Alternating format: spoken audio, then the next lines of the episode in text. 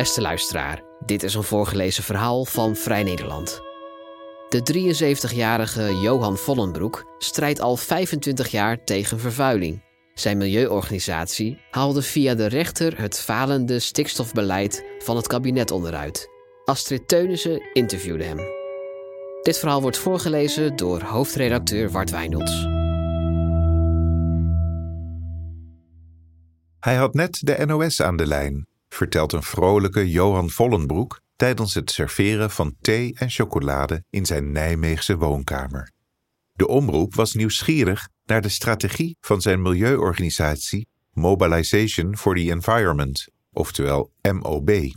Vollenbroek zegt: Die geef ik niet prijs natuurlijk, maar we hebben hele slimme juristen.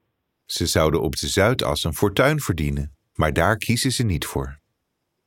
Procederen is de manier waarop MOB de strijd aanbindt tegen stikstof. En het is een efficiënt middel gebleken. Half februari wist MOB via de rechter de komst van een gigantische biomassa-centrale te voorkomen die chemieconcern Sabic wilde bouwen in Bergen op Zoom. Eind 2022 zette de Raad van State een streep door de zogenoemde bouwvrijstelling het geitenpaadje dat het kabinet in 2021 had bedacht, waardoor voor tijdelijke stikstofuitstoot tijdens de bouw geen vergunning nodig was. Die uitspraak was voor MOB dubbel goed nieuws, want daardoor is het omstreden Portals-project, de ondergrondse CO2-opslag van Shell, ook uitgesteld. Ik had minister De Jonge gewaarschuwd dat de bouwvrijstelling onderuit zou gaan, maar hij beweerde dat die overeind zou blijven. Vollebroek slaat lachend de handen voor zijn ogen, zoals hij tijdens het gesprek meermaals zal doen. Dan zegt hij: Als je domme dingen doet, heb je een probleem met ons. Al probeert MOB zaken altijd te voorkomen door de overheid te waarschuwen. Vollebroek zegt: Carola Schouten en Johan Remkes heb ik in 2020 ook brieven gestuurd over de tovervloeren in de zogenaamd emissiearme stallen. Kijk daar eens naar, schreef ik. Diverse onderzoeken hadden inmiddels aangetoond dat het een frauduleus systeem is. Schouten reageerde, net als de jongen, maakt u zich geen zorgen. Weer die lach van Vollebroek. Hij vervolgt, toen zijn we grootscheeps juridische procedures gaan inzetten tegen die tovervloeren. De eerste rechtbank gaf ons gelijk, de tweede, de derde, tot aan de Raad van State toe. Vele zaken heeft de MOB gewonnen en dat succes is kennelijk een doorn in het oog van de SGP, het CDA, de ChristenUnie en de VVD. De laatste drie steunden de motie van de SGP waarin het kabinet werd opgeroepen om te onderzoeken of het kon verhinderen dat organisaties zoals MOB en Urgenda van klimaatactiviste Marjan Minnesma de overheid via de rechter de maat nemen. Vollebroek vat kampjes samen. Een rechtse meerderheid wil ons juridisch buitenspel zetten. Daaruit blijkt hoe bedroevend laag het niveau van de Tweede Kamer is, want dat kan helemaal niet. Of we moeten toewillen naar Hongaarse of Poolse toestanden. Dan zegt Vollebroek genoeglijk: de voorstemmers zouden qua juridische kennis niet eens het inburgeringexamen halen. Het is kift van de SGP, zegt hij. Het viel mij op dat de partij op milieugebied constant meestemde met rechts en met semi-fascistische klimaatontkenners zoals Forum en de PVV. Dus ik twitterde dat de SGP scheid heeft aan de schepping. De partij doet niets aan het rentmeesterschap waarop christenen zich voorstaan. Net als het CDA en de ChristenUnie zijn ze ook voor megastallen. Maar de stikstofuitstoot moet in 2030 met de helft zijn teruggebracht, benadrukt hij. Vollebroek zegt: Dat staat in het coalitieakkoord. En een reductie van de veestapel met 50% is de enige manier om dat doel te halen.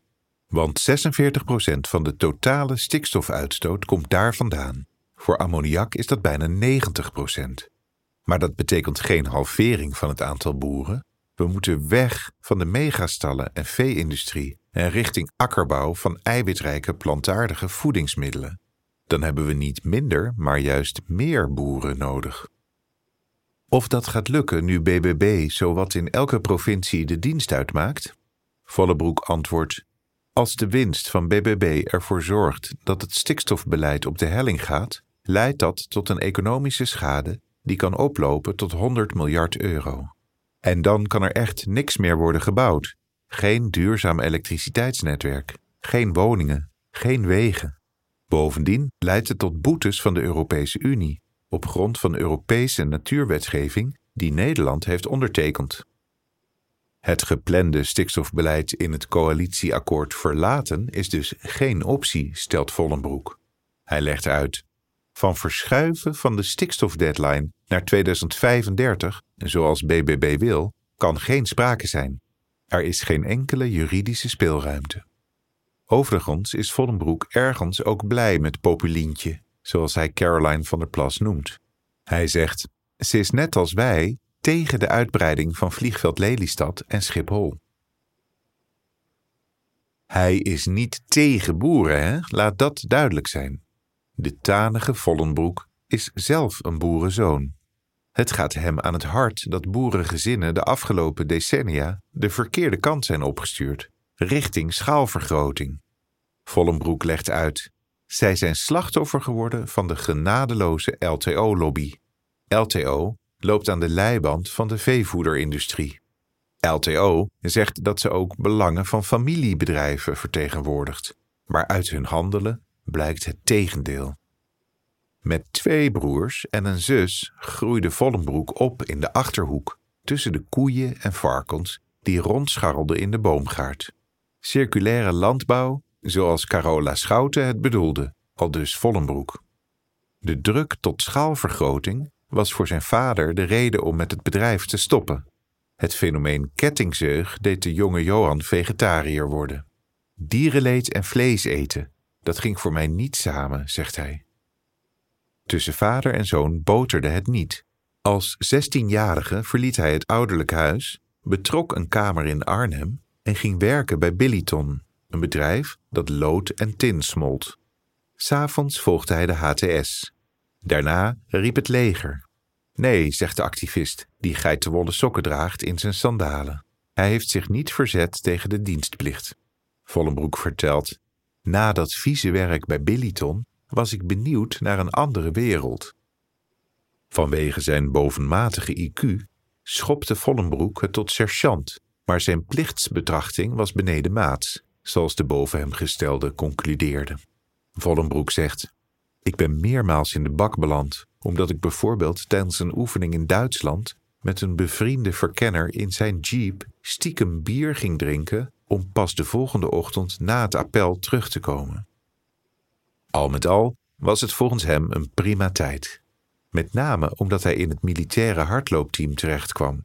Hij zegt: Na de training ochtends had ik vaak vrij en kon ik studeren. Toen ik na anderhalf jaar afzwaaide, had ik via zelfstudie een HTS-diploma gehaald. Aan de Universiteit van Nijmegen volgde Vollenbroek in de kandidaatfase de richting S3. Vollenbroek vertelt: Het was de moeilijkst denkbare combinatie van scheikunde, natuurkunde en wiskunde. Ik was benieuwd of ik het kon. Hij kon het. Binnen vier jaar was hij afgestudeerd, cum laude, met bedrijfskunde als bijvak.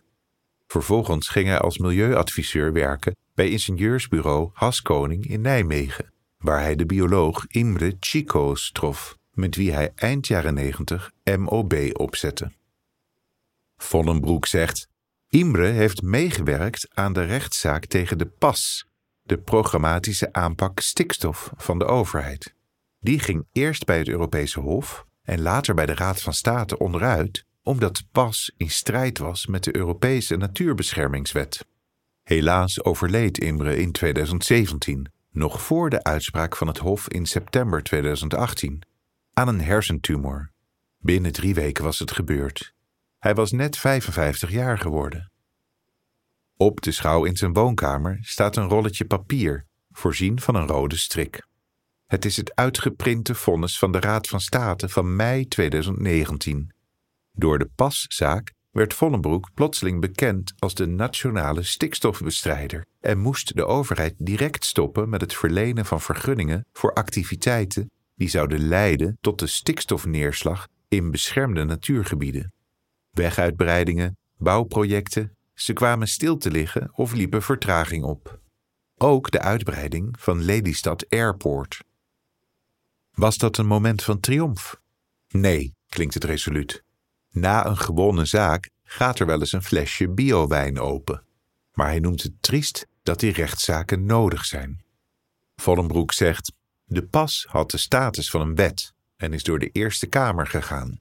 De Senaat moet controleren of een wetsvoorstel in strijd is met de grondwet of hogere wetgeving. En daarin heeft de Eerste Kamer enorm gefaald. Dat geldt ook voor de bouwvrijstelling van Portos. Ook hieraan heeft de Senaat haar goedkeuring verleend, ondanks het negatieve advies van de Raad van State. Het is een ontzettende verspilling van tijd en geld, zegt hij. Dan vertelt hij grinnikend: Ik denk overigens wel dat Imre zich de pleuris heeft gelachen toen begin maart heel Brabant op slot ging.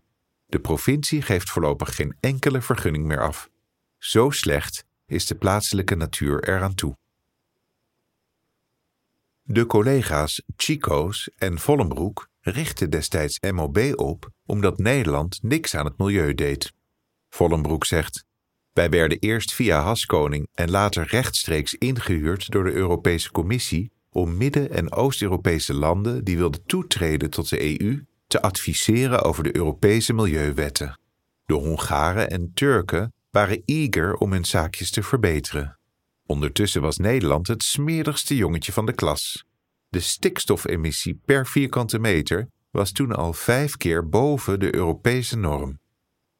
Van het geld dat Chico's en Vollenbroek verdienden met hun buitenlandse consultancyprojecten, financierden ze de rechtszaken. Vollenbroek vertelt: We zijn begonnen met Shell, Esso, BP, Exxon, Total en het was prijsschieten. De raffinaderijen voldeden van geen kant aan de milieuregels en moesten stuk voor stuk maatregelen nemen om hun stikstofuitstoot te verlagen. Net als Tata Steel, zegt hij, al heeft dat niet tot de gewenste verbetering van de leefomgeving geleid. Vollenbroek vertelt: Ik las een tijd terug dat het pensioenfonds van Tata als enige pensioenfonds geen financiële problemen heeft. Logisch lijkt me. Een deel van hun werknemers gaat voortijdig dood als gevolg van giftige werkomstandigheden. Hij lacht erom, maar eigenlijk is het om te janken. Ook dat al die zaken nodig zijn. Het zijn er namelijk nogal wat. Momenteel lopen er zo'n 200 procedures, zegt hij. In totaal heeft MOB duizenden zaken gevoerd, mede namens burgers en tot 2015 ook namens de Stichting Natuur en Milieu, die zich in tegenstelling tot de paszaak voltrokken in de luwte. Wij waren gewoon niet bezig met publiciteit, klinkt het. Er was nog geen Twitter waarop hij nu actief is. Maar Zembla wist mij toen al wel te vinden, zegt hij triomfantelijk. Ze zeiden: Is er een smerig bedrijf? Dan duik jij op. Ha! Vollenbroeks activiteiten leverden hem in 2008 een ridderonderscheiding op. Toen hij na de uitspraak van de Raad van State in 2019 de Clara Meijer-Wiegman-penning ontving vanwege zijn inspanningen tegen het Nederlandse stikstofbeleid, dacht hij dat het kabinet het probleem aan zou gaan pakken en MOB zou kunnen stoppen. Niets bleek minder waar. Er gebeurde niks. Ja, er kwam een minister voor Natuur en Stikstof en de maximumsnelheid ging, overdag, van 130 naar 100. Vollenbroek zegt: Rutte blijft met een gezicht als een oorworm zeggen: Het is een rotmaatregel, maar het moet van de rechter. Alsof er geen ecologische crisis bestaat. Waarom vertelt hij daar niet over? Hoeveel persconferenties over corona zijn er wel niet geweest? Over de natuur die naar de knoppen gaat, niet één. Over de rampzalige klimaatverandering ook niet. Vollenbroek heeft Rutte meerdere oplossingsgerichte brieven gestuurd, vertelt hij. Zoals betaalbaar beter boeren, waar onder meer econoom Max van der Sleen bij was betrokken. Daarmee kon het stikstofprobleem kosteneffectief worden opgelost, beweert Vollenbroek. Hij vervolgt: Maar Rutte wilde het stikstofprobleem niet oplossen, zei hij in een gesprek met mij en Carola Schouten. Dat ging hem te veel stemmen kosten. Hij zei het letterlijk. En hij stak zijn partijgenoot Christiane van der Wal een dolk in haar rug toen zij als minister van Natuur en Stikstof met een enigszins ambitieus plan kwam. dat stikstofkaartje waarop stond hoeveel waar gereduceerd moest worden. Rutte noemde dat kaartje ruk. Wat een eikel. De premier van het zogenoemde groenste kabinet ooit stuurt op partijbelang, niet op landsbelang, concludeerde Vollenbroek tijdens dat Haagse onderhoud. Hij zegt: Ik wist meteen dat we onze slagkracht moesten vergroten. MOB ging van drie naar zes juristen. Vollenbroek spreekt bijna lyrisch over de juristen met wie hij nauw samenwerkt. Juweeltjes zijn het, ook de jonkies, maar oudgediende Ton van Hoof is volgens hem nog steeds de beste milieujurist van Nederland. Vollenbroek zegt: Grappig genoeg heeft hij nooit rechten gestudeerd. Hij is afgestudeerd op milieutechniek. Maar zo mooi hoe Ton die beleidsdocumenten fileert. Dat kan Vollenbroek echt niet.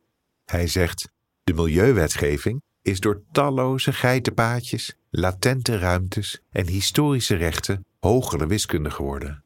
Alleen al één pagina over de historische rechten van Schiphol betekent een dag studeren. Na de pasuitspraak werd de luchtvaart het doelwit van MOB.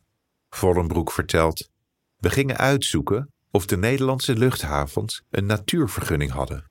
Wat bleek? Die hadden ze niet. Schiphol niet, Rotterdam niet, Eindhoven niet, Maastricht niet. Ze opereren daardoor deels illegaal. We hebben in 2019 om sluiting van Schiphol gevraagd. Dat vond ik een goede start van onze actie. Maar het kabinet weigerde en weigert nog steeds om consequenties te verbinden aan het ontbreken van de benodigde natuurvergunning. Vandaar dat we het nu over een andere boeg gaan gooien en Schiphol gaan bevragen over de historische rechten. Die strijd tegen Schiphol leverde Vollenbroek krediet op bij de boeren, vertelt hij. Hij legt uit: ze vinden het prachtig dat MOB de industrie aanpakt en knokt tegen de verbreding van de A15 en de A27 bij Amelisweert. Ze dachten in eerste instantie dat wij de boerenstand de vernieling in wilden helpen. Er was in 2020 een kolonne van 150 trekkers uit de achterhoek onderweg hierheen om verhaal te halen. Ik heb hen en later ook Mark van den Oever van Farmers Defence Force duidelijk gemaakt: wij procederen niet tegen jullie. Wij procederen tegen de overheid. Dat kan alleen via vergunningen. Hij heeft zijn handen vol aan zijn kruistocht tegen biomassa-centrales. Meer dan 100 zaken heeft MOB gevoerd, met als gevolg dat een flink aantal niet is gebouwd, waaronder die van Sabiek. De procedure over de geplande biomassa-centrale van energiebedrijf Vattenval in Diemen loopt nog. Vollenbroek vertelt: Samen met het comité Schone Lucht hebben we hoger beroep aangetekend. De overheid heeft 400 miljoen subsidie toegezegd aan Vattenval om een deel van de gasstook te vervangen door houtstook. 400 miljoen. Hoofdschuddend zegt hij: Alle milieuorganisaties zijn in 2015, toen de pas van kracht ging, akkoord gegaan met een gigantische hoeveelheid houtstook. Dat zou goed zijn voor het klimaat. Een blunder van je welste. De handen gaan weer voor de ogen. Vollenbroek zegt: Bossen kappen in de Baltische Staten, ze hierheen transporteren om ze op te stoken. Het moet uiteraard duurzaam hout zijn, alsof dat te controleren is. In Roemenië worden boswachters vermoord die zich verzetten tegen illegale houtkap. Er lag ook nog het plan om palmolie te importeren en te verstoken, weet Vollenbroek. Wie dat bedenkt, is volgens hem dom of crimineel. Hij zegt: Je kunt sowieso nog beter steenkool stoken dan hout. Dat is minder vervuilend. Maar de gesubsidieerde milieubeweging vond het allemaal prima. Om die reden heeft MOB in 2015 de jarenlange samenwerking met Natuur en Milieu opgezegd, bekend Vollebroek. Hij zegt: De stichting werd door het ministerie betaald om mee te werken aan de pas en waren jubelend over dat akkoord. Terwijl de regering daarmee toestemming gaf om de uitstoot van stikstof pas in de toekomst te compenseren met twijfelachtige maatregelen. Ongelooflijk, zegt hij. De natuur is bij die gevestigde en deels gesubsidieerde clubs buiten beeld geraakt. Hoewel Milieudefensie zich, wat Vollenbroek betreft, heeft gerevancheerd met de Shell-zaak. Hij zegt: En nu stapt Greenpeace ook voorzichtig in het stikstofdossier. Daar werken we volledig aan mee. Maar, zegt hij, het is niet zonder reden dat Extinction Rebellion is opgericht en dat zij als allereerste actie het Greenpeace-kantoor in Londen bezetten. XR noemt hij een goede club en lof is er voor Urgenda. Hij zegt: fantastisch hoe Marjan Minnesma het milieubeleid van de overheid volgt. MOB werkt nauw met haar samen en ook met Stichting Schone Lucht, SALT en Schiphol Watch. De laatstgenoemde club heeft tenminste een deugdelijk geluidmeetsysteem, vertelt Vollenbroek. Hij zegt: Het systeem dat de overheid voor geluidsmetingen hanteert, meet het grootste gedeelte van de tijd niets. Ja, dat is allemaal Nederland. Ook de processen rond de Formule 1 maakten duidelijk hoe de hazen lopen in Nederland. Vollenbroek zegt: De rechtbank stelde dat het evenement in strijd was met de habitatrichtlijn en dat de stikstofberekeningen van de organisatie niet klopten, maar concludeerde dat de belangen te groot waren. Die lobby is te sterk. We hebben hoger beroep aangespannen tegen deze uitspraak en het is mogelijk dat de Raad van State de vergunning voor de komende race vernietigt. Maar let op, dan komt er geheid een noodvergunning, waardoor het evenement alsnog kan doorgaan. Je zou er gefrustreerd van raken. Zo niet Vollenbroek. Hij bezit een opgeruimd karakter, maar blijft zich verbazen over onlogisch overheidshandelen. Dat het kabinet 2 miljard subsidie steekt in dat Portos-project van Shell en Exxon, bijvoorbeeld. Ongelooflijk. Vollenbroek zegt: CO2 is hun afval. De vervuiler wordt betaald om zijn afval op te ruimen. En waarom zouden Shell en Exxon belastinggeld moeten krijgen terwijl ze maandelijks miljarden winst maken? Portos is ook alleen bedoeld om het terugdringen van het gebruik van fossiele brandstoffen te vertragen, of anders gezegd, het fossiele tijdperk te verlengen. Terwijl Nederland nog steeds een van de smerigste landen van Europa is. Vollenbroek zegt: Slechts 1% van ons oppervlaktewater voldoet aan de gestelde Europese eisen. Nederland heeft de hoogste ammoniakemissie van Europa. Dat is een van de redenen waardoor onze luchtkwaliteit de slechtste is van Europa. Wie in Nijmegen rondloopt, krijgt per dag een equivalent van vijf sigaretten binnen. In Amsterdam is dat zeven. 20% van de Nederlandse kinderen heeft bronchitis of astma. Een lichtpuntje. Er is een inhaalslag gemaakt met duurzame energie. In 2015 had Nederland, na Malta en Luxemburg, het kleinste percentage hernieuwbare energie van Europa. Inmiddels is Nederland vier plekken omhoog geschoten en is dat percentage gestegen van 5,8 naar 14 procent. Maar er moet nog een hoop gebeuren. Vollenbroek vertelt: Uit angst voor de boerenterreur is nog niks gedaan. We hadden een stikstofwet, er was een coalitieakkoord, maar Remkes werd aangetrokken om het nog eens allemaal over te doen. Wat een circus. Ondertussen breidt de veehouderij nog steeds uit. Vollenbroek zegt: Terwijl we praten over het uitkopen van boeren, kreeg een maloot in het Limburgse Echel ondanks een vergunning om zijn varkensstal uit te breiden met 30.000 varkens. De overheid moet om te beginnen de regie pakken, vindt Vollenbroek. Hij zegt: De uitvoering van een stikstoffonds van 25 miljard euro kun je niet aan de regio overlaten. En het kabinet moet lef tonen. Concreet, haal de latente ruimte uit de vergunningen middels een wet zodat bedrijven hun stikstofrechten niet kunnen verkopen. En reductie van de veestapel met minstens de helft is onontkoombaar. De veestapel zorgt niet alleen voor het stikstofprobleem, maar speelt ook door het vrijkomend methaan en lachgas een enorme rol in klimaatverandering. Onze minister van Landbouw blijft intussen maar hameren op het belang van Nederland voor het voeden van de wereld. Maar op de keper beschouwd, zegt Vollenbroek, zorgt Nederland voor honger in de wereld. Het eerste schip dat Oekraïne in de oorlog mocht uitvaren, ging niet naar een hongerland in Afrika, maar naar Nederland. Het was mais voor onze koeien en kippen. De koopkracht van Nederlands vee is groter dan die van mensen in de Sahel of Pakistan. In de gang van zijn jaren twintig woning staan twee gele lichtfietsen. Eén van hem, één van zijn vrouw Mieke. Ze leerden elkaar kennen in de dansschool die zij runde. Vollenbroek zegt: Ik ben geen goede danser, maar qua ballroomdansen kwamen we samen toch nog op het zilversterniveau. Tegenwoordig fietsen ze. Enkele jaren geleden helemaal naar Sevilla en terug. Maar Johan trapt op een vrije dag, ook vaak in zijn eentje, zomaar 200 kilometer weg. Hij zegt: Jarenlang liep ik 150 kilometer per week. Maar hardlopen is op mijn leeftijd een te grote aanslag op mijn gewrichten. Ik neem liever de fiets om te resetten. Vollenbroek laat zich weliswaar niet gek maken, druk blijft het.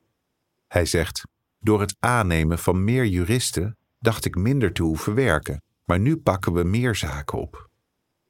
Wel heel fijn, zegt hij, en misschien komt dat door de opkomst van BBB, dat er zich steeds meer mensen melden die MOB willen helpen. Een officier van justitie met een carrière-switch. Een ambtenaar die vergunningen voor varkensstallen moest verlenen terwijl ze veganist is. Vollenbroek zegt: Zij doet nu ook juridische procedures voor MOB. Een andere vrijwillige expert heeft de witwasrapporten over de Formule 1 voor ons onderuit gehaald en ontzenuwt ook onzin op Twitter. En er is een ICT'er die twee jaar geleden, toen de pot die Imre en ik hadden gevuld met onze consultancyverdiensten zo goed als leeg was, een donatieknop op onze website heeft gezet. Sindsdien hebben we maar liefst drie ton ontvangen. Ik krijg ook steeds vaker de vraag: hoe kunnen we MOB in ons testament opnemen? Die mogelijkheid gaat een andere vrijwilliger voor ons realiseren. Steun is er dus genoeg, beaamt Vollebroek. Hij zegt: Ik zoek alleen nog iemand die de boel kan overnemen, want ik ben bijna 74. Zolang die opvolger nog niet is gevonden, gaat Vollenbroek door met zijn strijd. Hij zegt resoluut: Niks doen is geen optie. Antonio Guterres zei het onlangs nog. We gaan vol gas richting klimaathel. En hij is geen geitenwolle sokken actievoerder. Hij is de baas van de Verenigde Naties.